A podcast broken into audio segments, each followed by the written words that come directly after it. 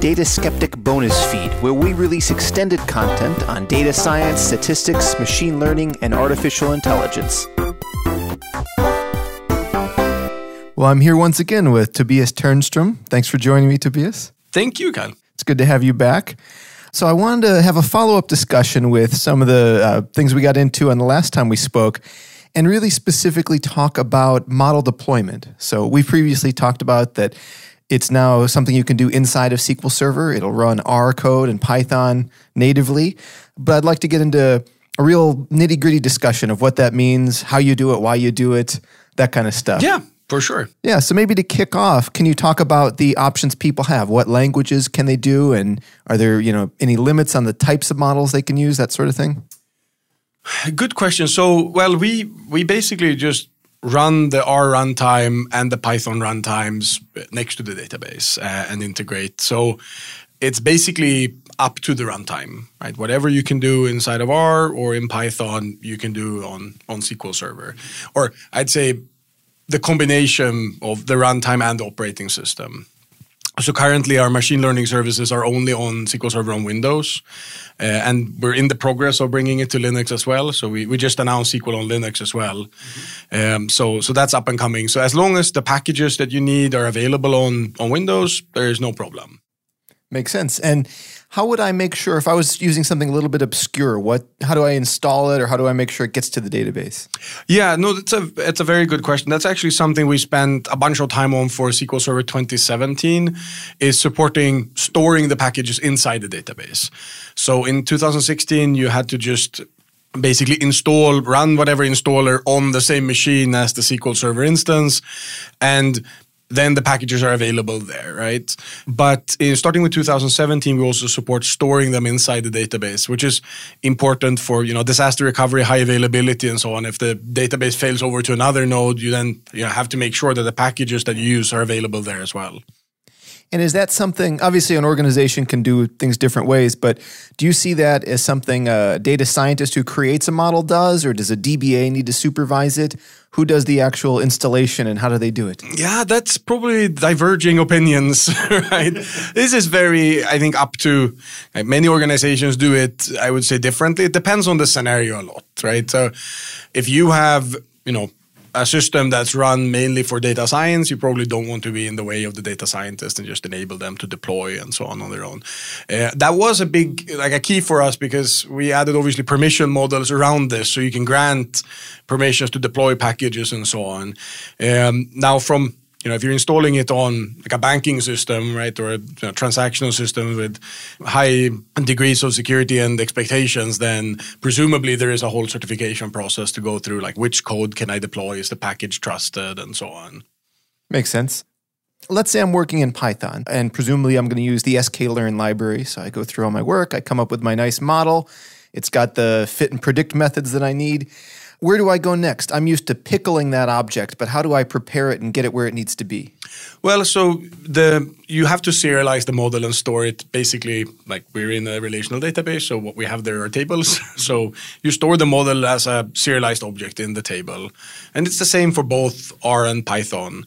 And the database doesn't really know that it's a model, mm. right? So you know your your typical training thing you would. I think this is an important thing that we went through. Now I'm myself i'm not like python or r guy myself like python i can you know understand uh, half reasonably r really really not. So that's the much much better people than i that can that can figure this. R language somehow is, is not tobias isn't built for that.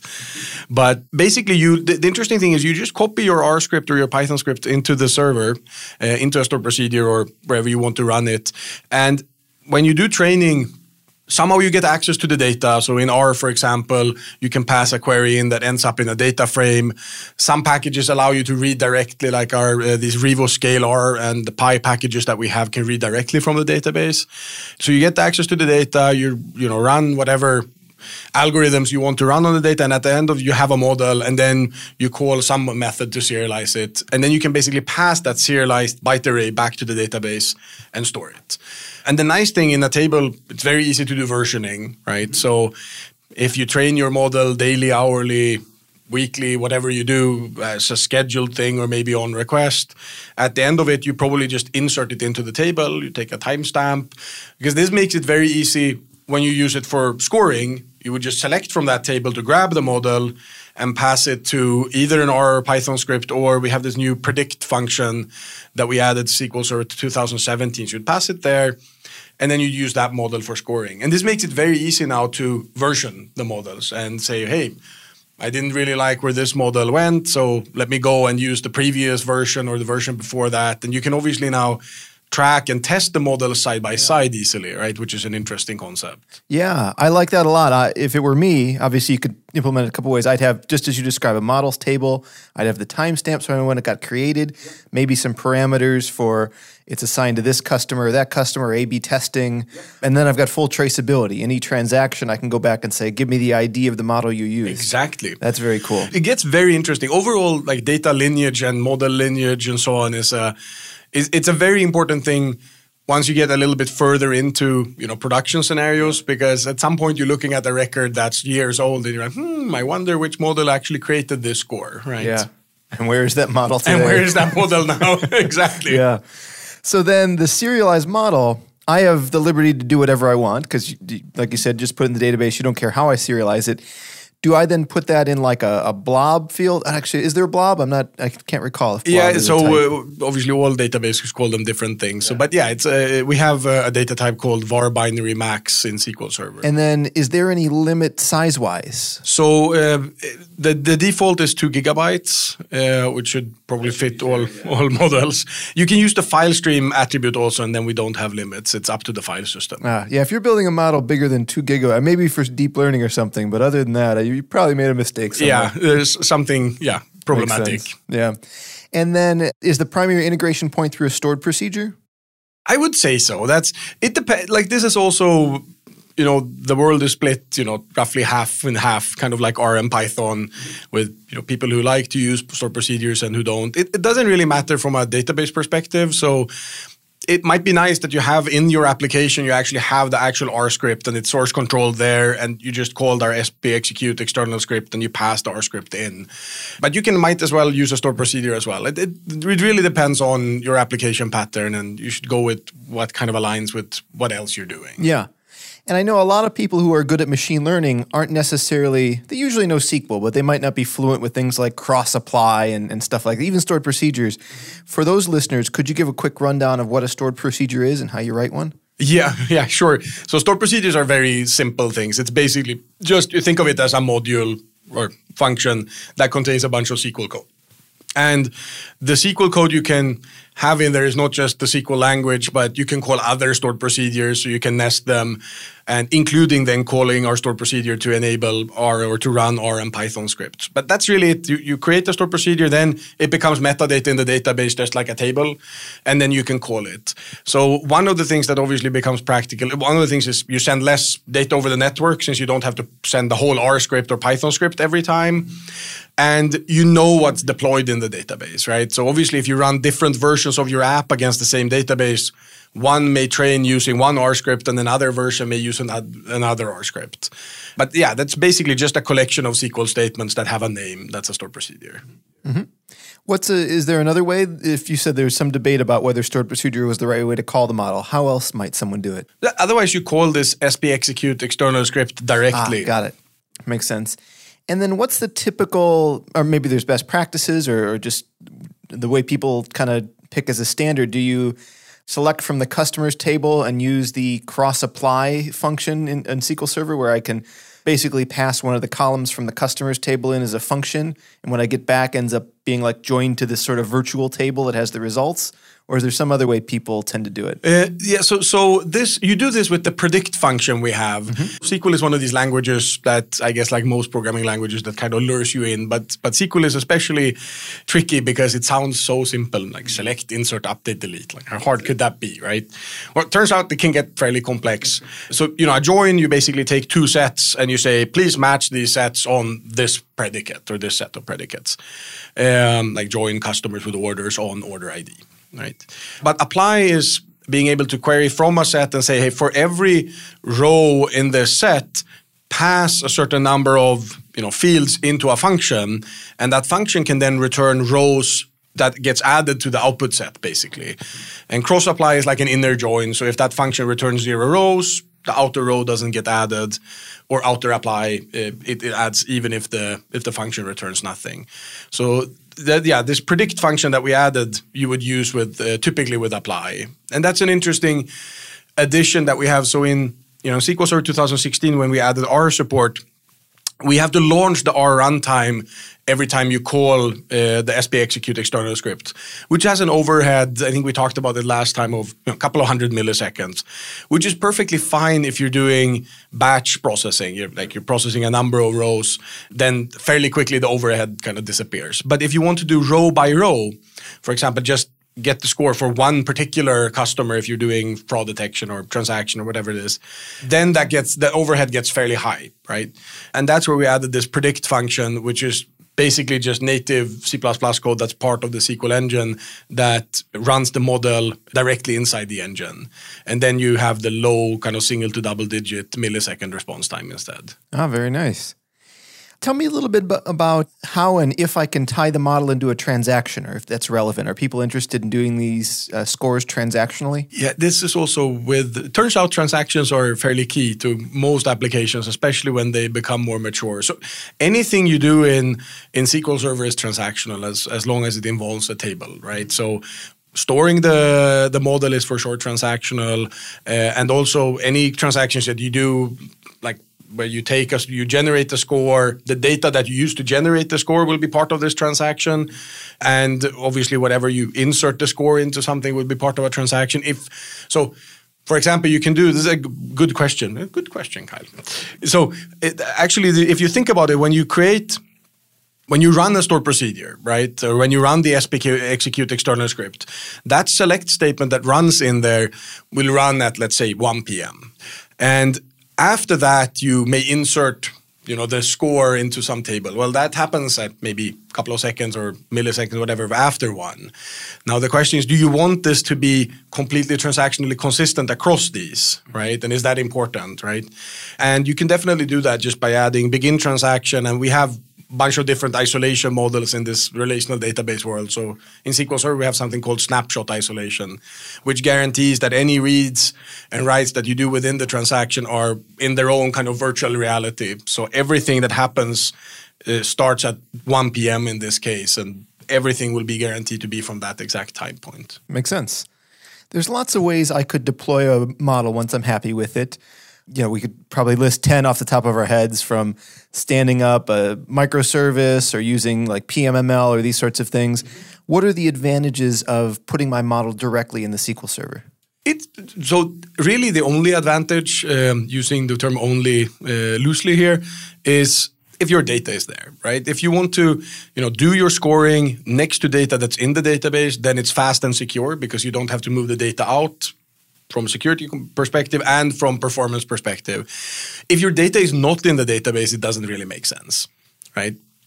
So, for example, where would my data be if it wasn't in the database? Well, it might have been just born, right? So let's ah, say, sure, yeah. Let's say your data is born on some computer somewhere or edge device or something, and you want to calculate a score on that device. Then obviously you wouldn't want to send it to the database just to score to get the score back. Then you want to calculate it, you know, as close as possible. So it all comes with this, you know, moving compute to data, right? So wherever your data happens to sit, that's where you want to run the compute. And that's where we wanted to support our Python inside the database because you shouldn't need to move the data out just to run this processing.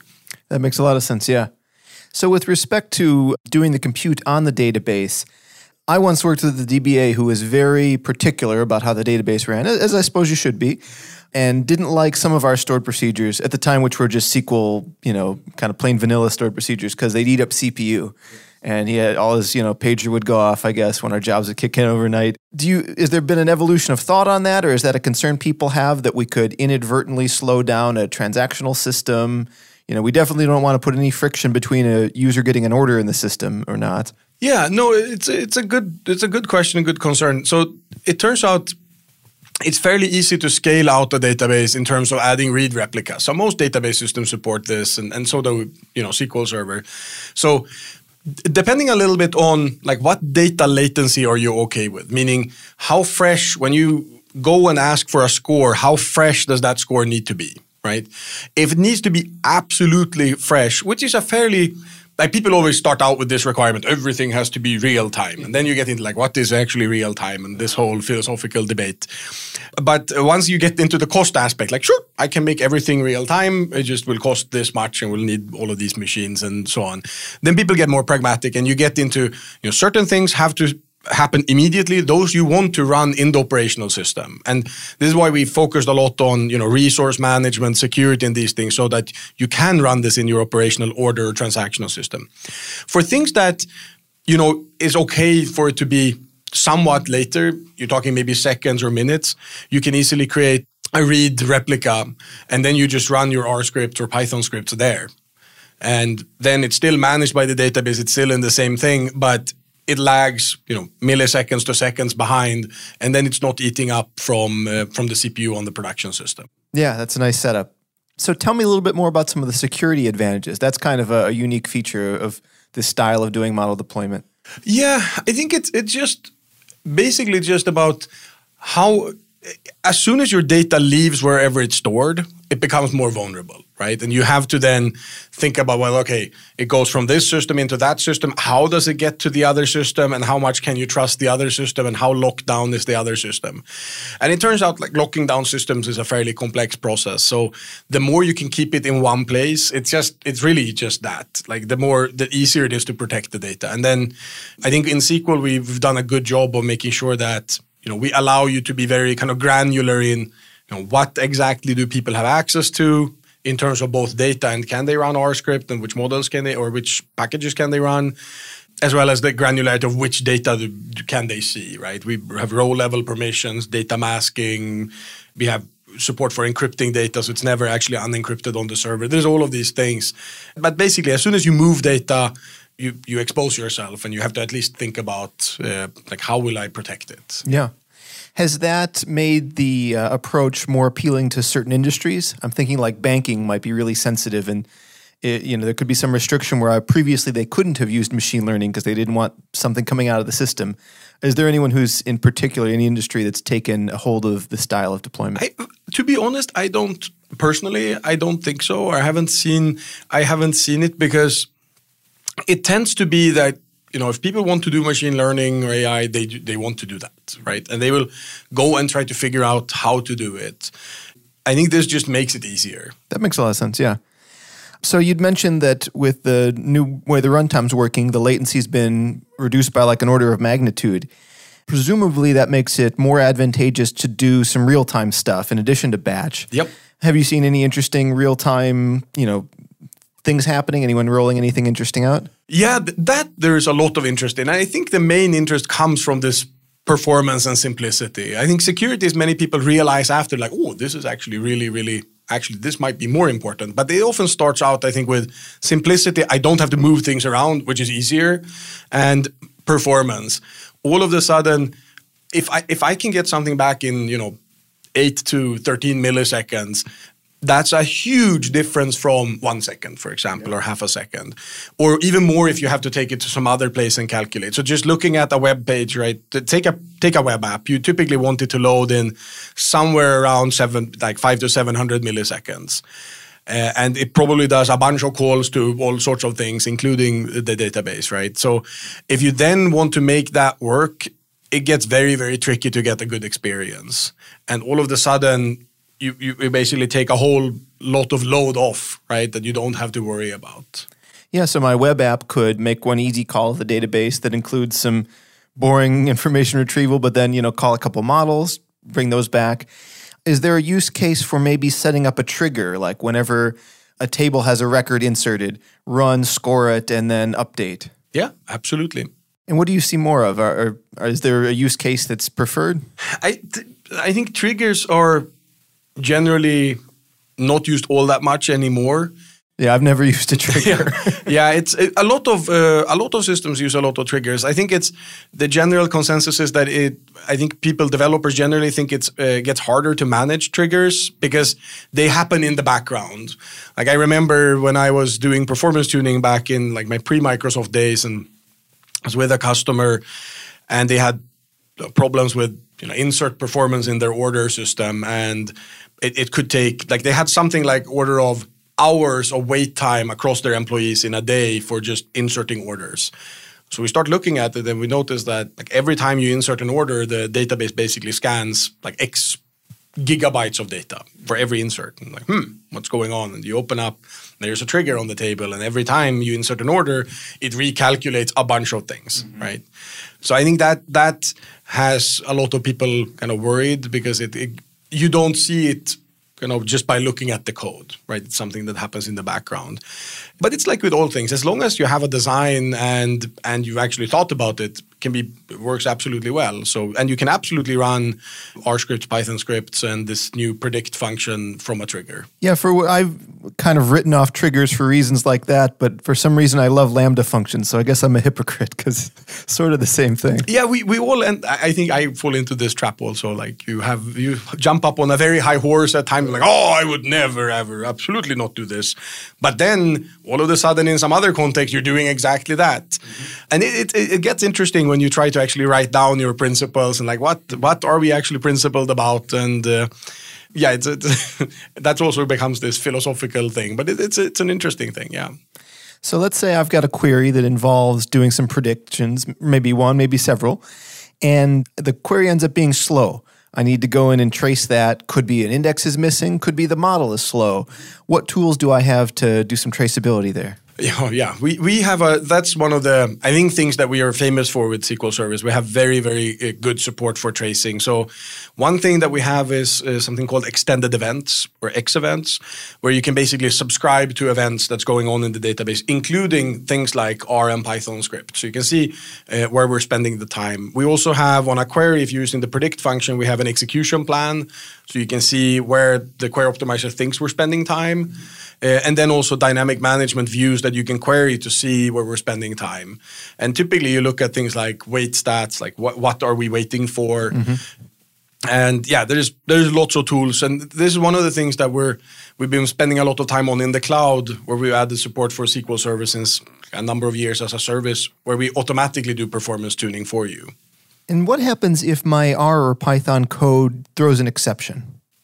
Well then we just throw an exception out into SQL as well. So you you and you can catch that in your stored procedure and do something about it. And let's for the moment assume we've got some sort of rogue programmer got has an infinite loop in there somewhere. What ends up happening? Well, we just we run right, and you can kill it, but and you can set timeouts on SQL script. So typically, a query timeout will go off. So by default, the server doesn't have a timeout, but by another default, typically the client that connects has a timeout. So whenever that timeout hits, we'll kill off the process and clean up. Makes sense.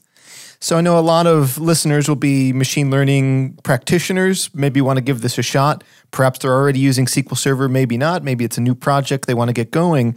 Can you tell me a little bit about what they need to install? Can they be on the I don't know what you call it, but sort of like the trial developer version. What do they need to get going? They well, uh, so for now they need to be on Windows, right? Since SQL Server Linux doesn't support R and Python just yet, even though it's coming. Otherwise, we we have a, a principle that we've uh, we started with SQL Server 2016, which is all programmability things have to be available in all of our editions. Mm-hmm. So you can run uh, R and Python in Express Edition as well, which is the completely free in production or development everywhere version of SQL Server. SQL Server Developer Edition is also completely free, and it's it's really Enterprise Edition has, has all the features, but you can only use it in non-production environments. So like on your laptop doing dev and test right, yeah. and so on. So they can use that. And then obviously in, in production they can use web edition standard edition and enterprise edition but it's available across the board. What about if i get an azure managed in- instance? Yeah so azure managed instance is a is a is a very interesting project that we're uh, you know working on right now and it's currently in preview which makes it a lot easier to migrate your existing SQL servers into the cloud and get kind of like the name implies, a completely managed instance. You ha- don't have to think about patching, backups, high availability, all of those things, uh, performance tuning, and so on. And yeah, it's fully supported in managed instance as well. And we just actually announced that we're, we've now enabled R machine learning R support in Azure SQL Database as well. It's started rolling out, and Python will be coming shortly after also. Very cool. So I imagine for certain use cases, this can be the ideal implementation. You know, if, if your data is already in the database and you can, you know, you don't mind that the compute is there and you want to just query a model, get some sort of score, it seems like you could kind of beat any other process because there's no network latency. Are there any you have any bragging rights or stats along those lines? Yeah, we, we do. I, I, I do try not to brag too much, but but it's it's it turns out it's uh, we've done something that's pretty good.